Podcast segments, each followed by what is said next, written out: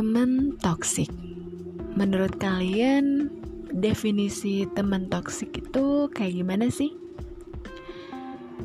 Akhir-akhir ini aku ngeliat di sosmed ada circle tertentu yang um, bisa dibilang karena miskomunikasi akhirnya pecah dan sampai ke blow up di media sana sini. Sebenarnya kesalahan di sebuah pertemanan itu hal yang wajar. Tapi kalau sampai menyebabkan um, akhirnya perpecahan atau sampai menjelekkan di depan umum itu menurut aku udah toksik banget sih.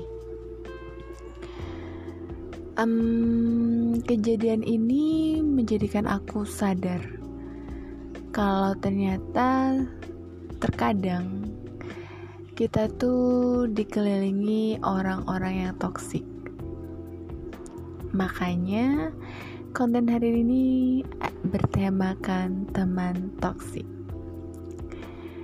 Memang kita di dunia ini tuh nggak bisa hidup sendirian. Secara tidak langsung kita membutuhkan teman sebagai um, pendamping kita gitu, selain keluarga kita. Apalagi bagi orang yang merantau pasti butuh sosok yang menemani selain pasangan dan keluarga, yaitu teman. Dalam memilih pertemanan itu menurut aku susah-susah gampang ya. Karena ada orang yang memang dari tampilannya itu emang benar-benar tulus, jadi kayak ya udah aman aja tapi di lain sisi itu juga aku ngerasa ada orang yang manipulatif atau orang yang kelihatannya baik di depan ternyata ngomongin kita di belakang.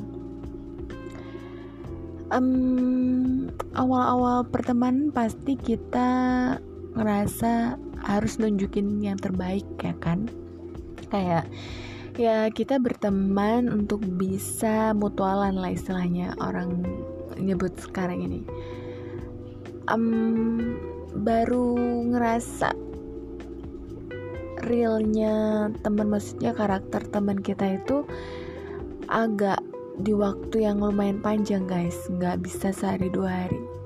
Tapi bisa dihitung tahunan. Kayak aku sendiri sih alhamdulillahnya teman-teman aku tuh baik. Walaupun aku nggak tahu ya sebenarnya mereka kayak gimana tapi di depan aku tuh ya baik gitu loh. Tapi memang karakter mereka baik juga. Cuma pada prinsipnya aku tuh berteman sewajarnya aja gitu loh. Kayak ya berteman ya berteman tapi privasi tetap privasi. Menurut aku kita juga harus punya batasan yang jelas dalam pertemanan bukan berarti kita kayak enggak menganggap teman kita ada ya cuma satu dua hal itu juga perlu ditutup rapat dan menjadi konsumsi pribadi kita dan keluarga inti aja gitu loh. Karena hati orang itu mudah berbolak-balik guys. Ada yang mungkin hari ini baik tapi di hari kemudian tiba-tiba berubah menjadi jahat sama kita itu ada. Nah sebagai bentuk mitigasi resiko yang besar di kemudian hari sebaiknya kita berteman sewajarnya aja. Kayak ya udah kita sharing dan caring. Sharing ilmu wawasan, informasi yang sekiranya memang bisa dikonsumsi oleh halayak umum. Jadi nggak terkecuali teman ya orang yang baru kenal pun kita bagi informasi ini ya it's okay gitu loh. Karena bukan mengandung suatu hal informasi yang rahasia gitu. Ya kayak gitu gitu loh guys. Pertemanan itu menurut aku tulus kita tulus kita berteman sama siapa pun tuh baiknya tuh tulus. Cuma aku cuma pingin kalian itu berteman sewajarnya dan bahasan kalian pun juga yang bisa dikonsumsi bersama gitu loh. Bukan yang rahasia kalian yang bener-bener kalian harus sebenarnya simpan terus kalian umbar-umbar ke teman dekat kalian gitu loh. Karena kan kita nggak tahu ya hati orang kayak gimana. Ya jaga-jaga aja istilahnya. Kayak um, kalau tiba-tiba suatu saat ada yang buat kalian pecah nih perpecahan gitu karena memang keadaan ya rahasia kalian tuh tetap aman gitu loh.